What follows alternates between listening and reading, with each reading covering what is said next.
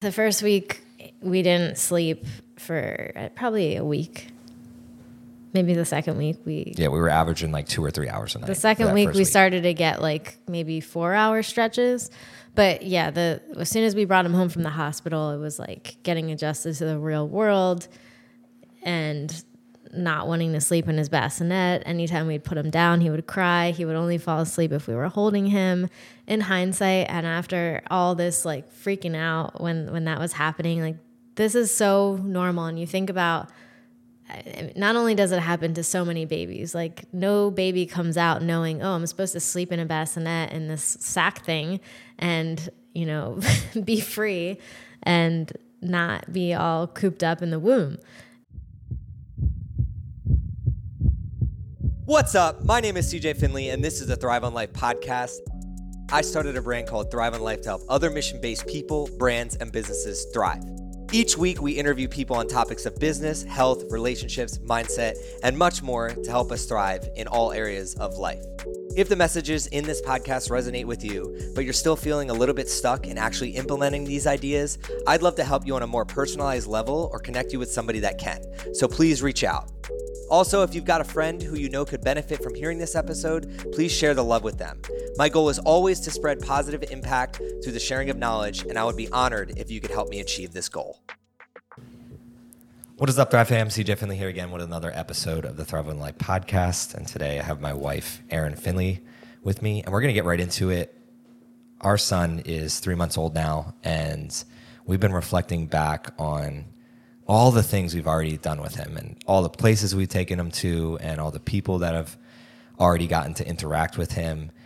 And we're not surprised by that. But one of the questions or one of the statements that frequently was made to us when we were pregnant, whether it was direct and someone directly said this or kind of off the cuff, was you don't understand how much things are going to change when you have a child so today's episode is going to be about the things that have changed with having a child, but some of those things that we've planted our flag in the ground of saying we're not going to allow a child to change this area of our life. So, love to kick it over to you for start of this podcast. What are some of the things that we've had to adapt and change to, and then what are some of the things that we knew coming in we weren't going to be those people that yeah shifted our life just because we had a kid.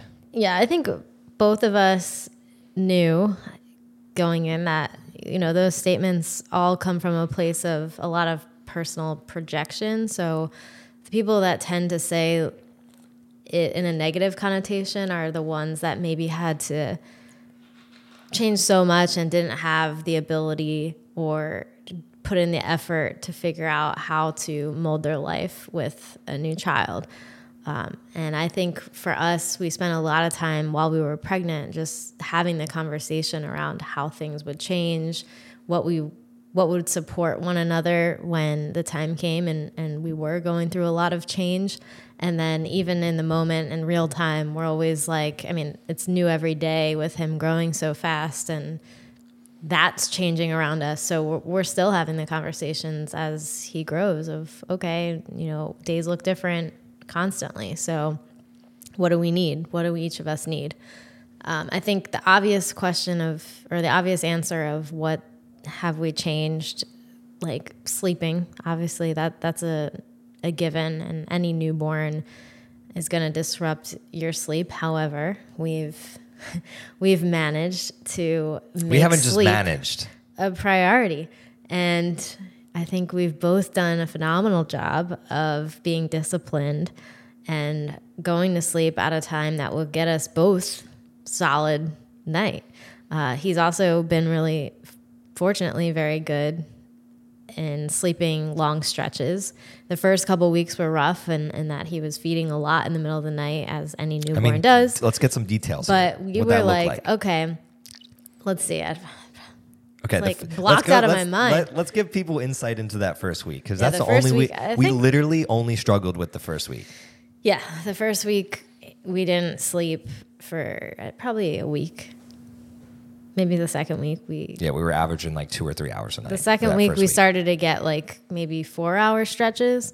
But yeah the as soon as we brought him home from the hospital it was like getting adjusted to the real world and not wanting to sleep in his bassinet. Anytime we'd put him down he would cry. He would only fall asleep if we were holding him. In hindsight and after all this like freaking out when when that was happening like this is so normal. And you think about not only does it happen to so many babies, like no baby comes out knowing, oh, I'm supposed to sleep in a bassinet in this sack thing and, you know, be free and not be all cooped up in the womb. They're also opening their eyes and, and like, what's this and what's lights and all, all that. So we can't give them, we got to give them some credit here for all the adjustment they have to do. But yeah, the the first couple days it was just constant awake. We were doing shifts to make sure one of us was able to hold him so that he could sleep, so that he would get some sleep, and then we would take turns, and then that person who was holding him would go to sleep, and we were doing that through the night. It was impressive. Um, that I, I, was always looking back. I, it's like I'll never forget that. Yeah, it was very special. I think that was the most TV I've ever watched in my life. um, yeah, to keep yourself awake. Yeah, and that's hard because I, I don't like watching TV. So for me to find something that would keep me awake was a challenge, but I did it. Um, and then he started to give us longer stretches in the night, like three hours, sometimes four. And so that was good. So our sleep was, we were starting to get like seven hours, not consecutively. And both of us were getting up in the middle of the night too. So I would do the feedings, CJ would do the diaper changes. And then now that we're at about 12 weeks, he is regularly going down around nine o'clock and he almost wakes up like clockwork at 4 a.m. And then he'll eat and then go Sometimes back to sleep. Sometimes he'll do again. clockwork one or or three. So it's so weird. It's like always like right near the hour. Yeah. It's never like this in between Yeah. 12 17 or 4 17. It's always like right near the hour. Yeah, and we're an trying to analyze thing. like why some days. So we're we're experimenting a little bit with a little bit more food before bed, doing the dream feed thing. We haven't really gotten it down to a science yet, but um, that has sleep has been something that's been disrupted for us. But then it's a good example of something where we're like we're not going to sacrifice it. Like it's going to look different. We're not going to be able to go to bed when we want and get up when we want. It's but Yeah, but we're going to be able to get the amount of sleep that we need to function in a way that's optimal for us. the number one thing I get that either gets mentioned to me or asked is about my sleep. And I think anybody that has newborn, infant, people ask that question. And I think people are thrown off where I'm like, I'm fine. Like I'm sleeping the same, almost the same cadence. Now, again, I'm the male. You're feeding him once a night, but I would say even your sleep, like if I looked at our sleep stats, it's relatively the same since prior to having a kid. Our HRV relatively the same, our recovery the same.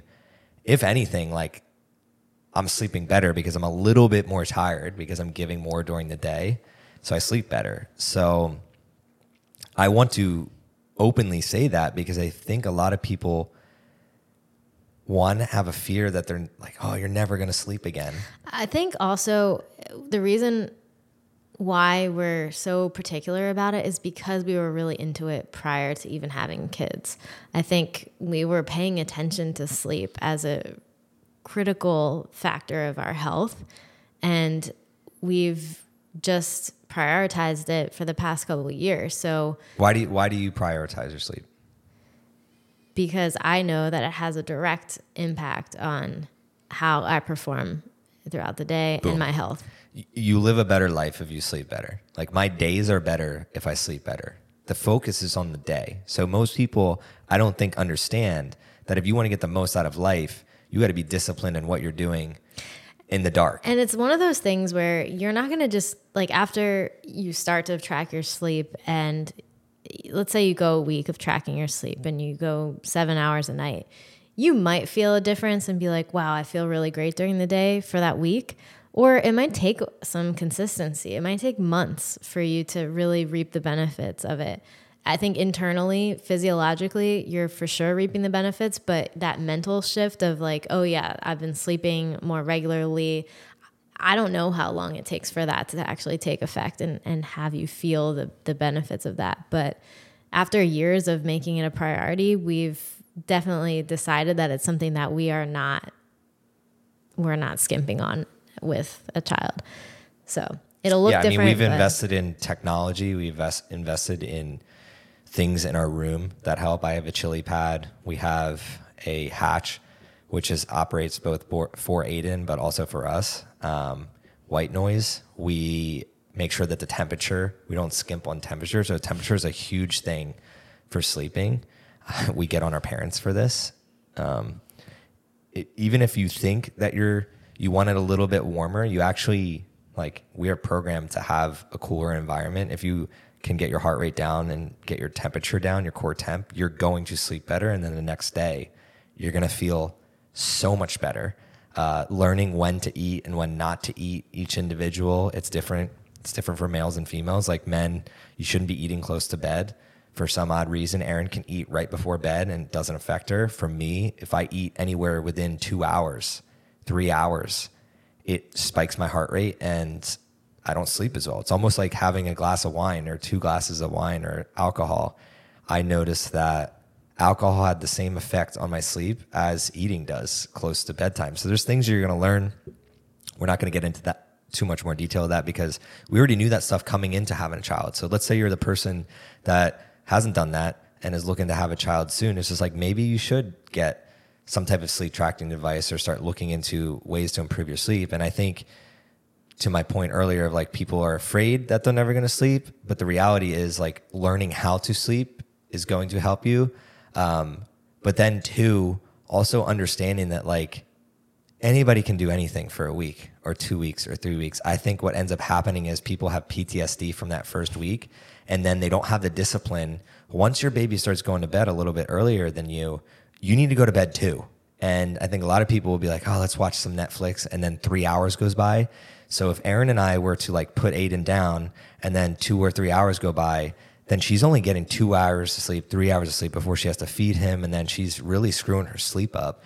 And then because she would get up, I would get up and then it would screw us up. So really being disciplined and understanding that like the priority is number one priority is sleep. That's what's going to help you and your baby for that first.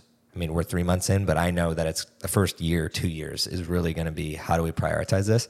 Now let's flip the coin here.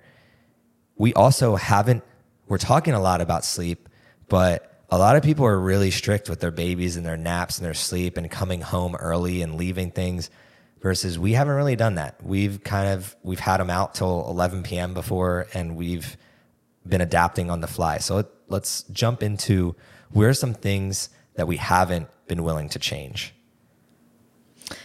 Yeah, we we I do not feel great if I'm just inside the house all day. Um, now, granted, it's 104 degrees in Austin like every day, so can't spend too much time outside, unfortunately. But doing something every day has been really helpful mentally for me. So that sometimes comes with the cost of Aiden having a sleep schedule or not having a sleep schedule or napping on the go or you know not having a very consistent at this time every day I'm going to aim to put him in his crib that hasn't really come to us yet. And I think that uh, even while I'm working and everything and and he's growing up I don't know that we'll ever really stick to a very rigid schedule like that just because I think we want him to be adaptable. Like, I want to make sure he gets enough sleep and that he sleeps when he's tired. But, like, right now, he's been sleeping for the past hour and that's been great. But it's not this time every day. So, we're trying not to be too rigid about that. And it's helped us be able to kind of live our lives and continue to go about our days without having to like restructure everything around his naps. Yeah. When it comes to thinking about how you want to live your life, I think there's always just going to be a cost. So when you're talking about having a baby or having an infant, you got to benefit. I mean, you got to weigh the benefits of that cost. And I think for us, we have said almost like we're willing to bend a little bit in these certain areas and the cost is going to be X because if we don't bend in those areas, the other cost is worse to us. So for you, for instance, what you're mentioning is the cost of sitting inside all day for your mental, physical, and spiritual health outweighs maybe our baby's sleep schedule isn't optimal based on the blogs out there or the TikToks out there, all these things out there. And this is one of the points I really wanted to bring up in a podcast because there is no right way. Yeah. There's only the way that works well for your family. Now, for me, and I'll give a direct example. Like last weekend, we had an event on Sunday morning downtown. I wanted to be able to go. I wanted to be able to bring Aiden. It was early in the morning, so it was cool enough. Wanted to get some time outside, and it was uncomfortable in that I had to bring a pump, bring bottles, make sure I had everything with me. I feel like the bag lady. Find, at one point, I had to, while we were downtown, I had to find a place that had a bathroom big enough to bring the stroller in so I could change him, pump, everything. But to me, to be able to spend that time away from the house with you, all three of us together, it was worth that discomfort because I felt like rejuvenated by the time I got home versus if I had just sat inside all day and not done much, I think I'd be craving some kind of outlet. Yeah, the work is like, I'd say one to 10% more each time that you have to do something. But the benefit of that work, I feel like it's just like life. It's like, it's like your career or fitness. The, The more you do it, the more comfortable it gets. and the work is enjoyable. Well, it becomes the a, it becomes become a fun challenge almost. Like when we flew Yeah. and we're like wheeling all the luggage around. Yeah, so I think that was another good example. So we took him home to see family when he was six weeks, and we stayed there for a total of three weeks. And I was nervous. I was nervous to bring him that young. I won't lie. Like, there's a lot of reasons to be nervous. He's young. He's his immune system isn't fully developed. Uh, of course, there's the the stress of getting through the airport with everything that you have to bring. Um, we didn't know what that would be like, but we were willing to try, and it ended up going really smoothly. And I think a lot of So that you were, was you were our. nervous. Why did you decide to still go through with it? I decided to still go through with it because one, I uh, was on maternity leave and I thought, when's the next time I'm ever going to get this stretch of time to spend with my family? And two, will I look back and wish that and ever regret these memories that we're making with him? Like, yeah, he's not going to remember, but my mom's going to remember that she got to spend time with him when he was so little. And I'm going to remember that we got to walk him on the streets and, and had some cooler weather with him. And Well, it comes back to what my nervousness is. So it's funny how we operate differently. I was nervous about if we didn't do it.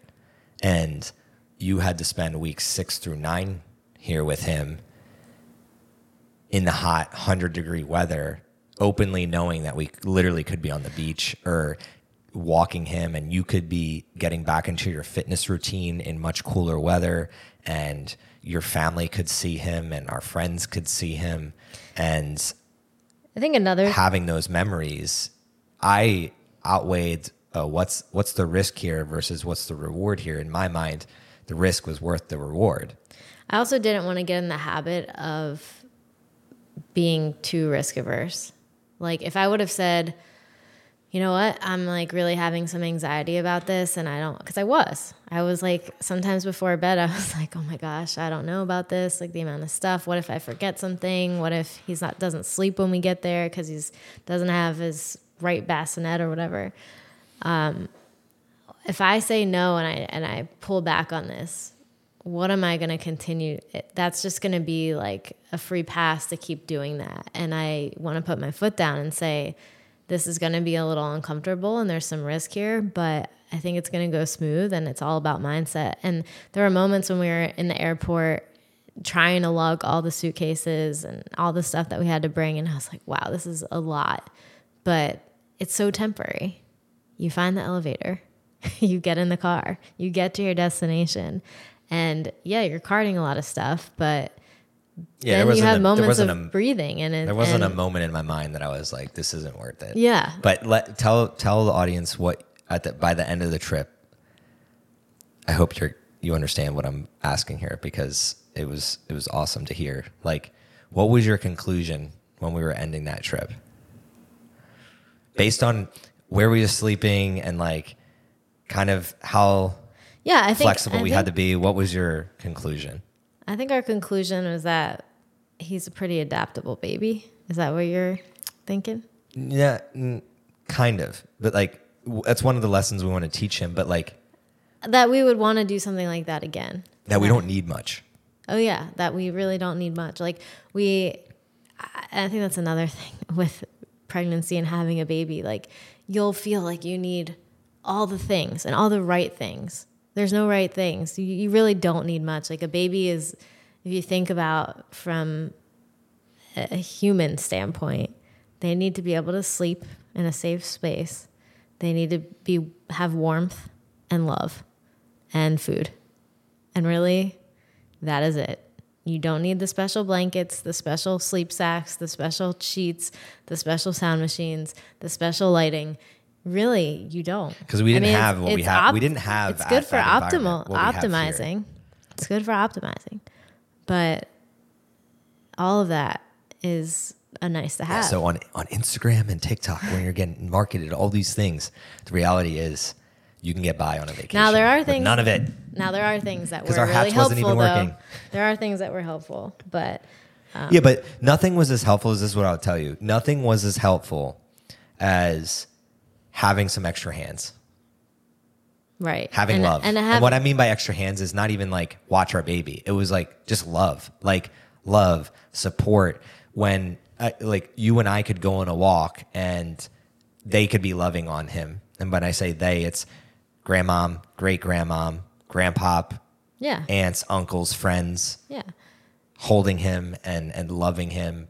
That that and also is I- so rich. and also I you know not having family here with us I think for me personally it's not all about the baby but it's us too like for us it was nice to be around family so yeah that was another thing that I think was a good good thing that we did Awesome. So we only got time for maybe another question or two when it comes to what Yeah, I- did we I have one. change versus what did we ref, what are we refusing to change? So Can I can I ask this one? So I know, I'm sure that a lot of people assumed that you would pull back on your training.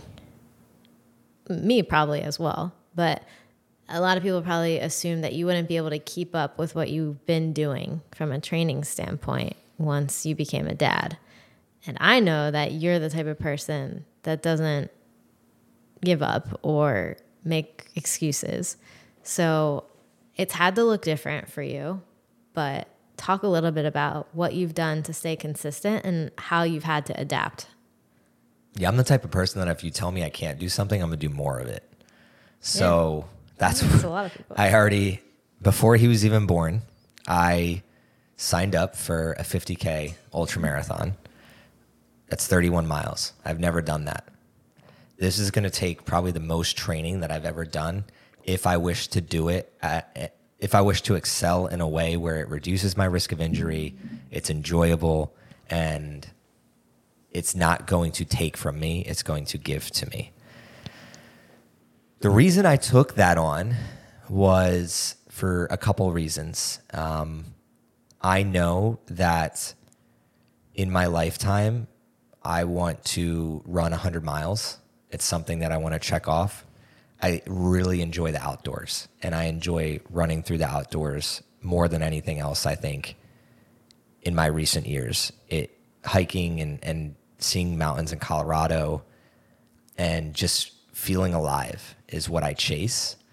And that coupled with seeing people do 100 miles and it almost break them, there's few things that I, when, when it comes to physicality, there's few things that I fear because I've worked for a decade to get to a point where it's like I can pretty much sign up for anything on a whim and, and complete it. I can't do that with 100 miles. it's one reason I am not even doing 26, mi- 26 mile marathon because today I could literally go out and run 20, 26 miles. But doing a trail run where you have to be more strategic, I have to understand what I need to eat. I have to understand what the weather is going to be like, a little bit different. It challenges my whole being. So- and the reason I'm even talking about the ultra when you ask me this question is that's going to be the thing that has the most constraints. I'm going to have the most constr- most structured training when it comes to that because I'm going to have to train a lot. I'm going to have to adapt to our new routine. And what does that look like? And what that looks like is the cost is I don't get to train when I when CJ wants to train. I don't get to I don't get necessarily get to look at my training as enjoyable. It's Well- it's sometimes it's going to be a job. It's going to be waking up at 5 a.m. to do it. It's going to be doing it at 10 p.m. It's going to be I don't know. It, it's going to be today. I'm not doing it, so I have to do double tomorrow. I think even, and this is something that I've had to do too, is accept that sometimes it's not even like the duration of the training isn't what we would ideally do. Oh, like increase it's like intensity. you increase the intensity for short periods, and then maybe later in the day you can find another window of time to So- do the rest. Yeah, so let me break it down to I won't sacrifice sleep. So that's the number one priority. I won't sacrifice recovery either. We have a sauna and we have ice. So I make sure that those are if if anything drops off, it's going to be my fitness and my training because the recovery and the sleep matter the most because I know that I can always ramp up training intensity. I know that I'm going to be able to have 20 minutes and I can really push the throttle if I want to. But for for people out there, the reason I'm doing this and I'm saying that I have to shift to it's not it's going to be more like a job is that's life. Like you're not always going to be able to do the especially as kids age. Like we have one child now. The goal is to have another child and add that into the mix and maybe even a third. My life at that point is going to be they're at sports and I'm on the sidelines working out. So I have to adapt to okay, if my workout needs to get done while they're at practice, what does that look like? I'm training myself to do that before I even get to that. And I think that's what engineering teaches you. So going to engineering school, the one thing that I love that I learned from there is you don't just build the bridge. You are analyzing every little thing before you even dig the first hole to build that bridge. And I view our life like that, where I know what our future is going to look like, and fitness is a staple in that. So instead of pulling back on my fitness, I said, how can I ramp up even when a child is put into our life, but do it in a sustainable, intelligent way? Yeah, And so far, I think I've been doing a good job at that. yeah, I, don't think know, what, so. What I think your reflection be? I think that's true. I think it's like we know fitness is a huge part of who we are and helps us live life to the standards that we want to live. And putting goals that are fitness related, like races and things like that, on the calendar is something that we're not going to stop doing, even if it means it's going to be harder to get them done. And your point about the time looks different, so you're not choosing when you train, but you're you're you're still doing it regardless. And I think it's for me that's the same thing. It's like the how looks a little different. Like now it's not I might not get to do as many long easy runs or whatever, but when I do run I'm kind of pushing the throttle. And you, I'll end here. Like you cut out other things. You reprioritize. Like today is a great example. Saturday morning. How many couples out there have the husband watching the baby in the stroller for 40 minutes so that his wife can go run four miles and then they trade? Not many. That's what we love to do. I'm willing to sacrifice my Saturday mornings for my dream versus we could be doing a million other things. We could be out on a boat. We could be at a at a brunch. A lot of people go to brunch. Like how many other things could we be doing that a lot of other people do? But in my mind and in your mind, you want to run a marathon. You want to get back into the shape that you were in prior to pregnancy. So we're going to have to cut in other areas and we're okay cutting back in those areas. So that's the thing. It's just like I don't want to come on here and say that you can necessarily do it all at all times. You can't. Like there's 24 hours in a day. So you have to look at your life and say, what takes priority? And in my life, my family is number one. My health is number 1.1. And then my fitness is number two. Same. And Business, I, and career, aspirations, all that stuff comes after that. It's it's family first, and then my health, right in line, and then everything else. And and my fitness. My fitness I would say goes into that health. Yeah, and for me that looks like do do I wish that one day, you know, the laundry would have an automated, you know, I'm constantly doing the laundry and it's constantly folded and put away and everything and I'm doing the towels often and the kitchen is constantly cleaned and everything. Well, like I do my best and it's not bad, but I'm not prioritizing that over like if I could if I could go for a 30 minute run while he's napping versus do loads of laundry and scrub the house, like I'm gonna wait on the, the cleaning part because I can do that in chunks. So- right. So I've thought about like what can I not do? Like I can run for 30 minutes, but I, I can do the other tasks like broken up in a different way. But that also comes with we also talk a lot about what's actually going to get us to the level where like maybe we can hire somebody to do that. So I don't think everyone out there always thinks like that. Like you and I are just like, how do we live life in a way where we could get to a point where these little things aren't a cost to us? Like it's a cost now. Like when I say cost, I mean like it's a cost to you. It's not physical money. It's just like if I do my laundry now versus go for the run, It's a cost to you because a you're not you going for the pay. run. Yeah. Yeah, you don't want to pay that. So I would say you've done an amazing job of that. Uh, like the old you would have struggled, I think. By old you, I mean a few years ago. I'd- I think I've done a lot doing really mentally to prepare myself that like I can't do everything and that there, there's going to be some balls that drop, but I, I'm picking which ones to prioritize. Cool. Maybe that's our next episode. What balls got dropped? No, drop the ball. There's a good book about that. Oh yeah. Well, if you listen to this episode and you liked what you heard, please feel free to connect with Erin and I on Instagram. We'd love to chat with you about some of these topics. If you are a new parent or you're planning to be a parent, we do not know it all. So let's start a conversation and maybe you can learn from us and we can learn from you and we can make this world a better place by coming together and helping our children thrive on life. If you heard this and you think somebody else out there should hear it, please share it with them. Take that extra action. You already thought about sharing it with somebody. Just take that little action, send them a text, share it with them, and say they would love this episode. Last but not least, please give us that five star rating and review. It matters more than you know to help us get more people to listen to this show and help them thrive on life. This is CJ Finley with the Thrive on Life podcast. Thrive on, y'all.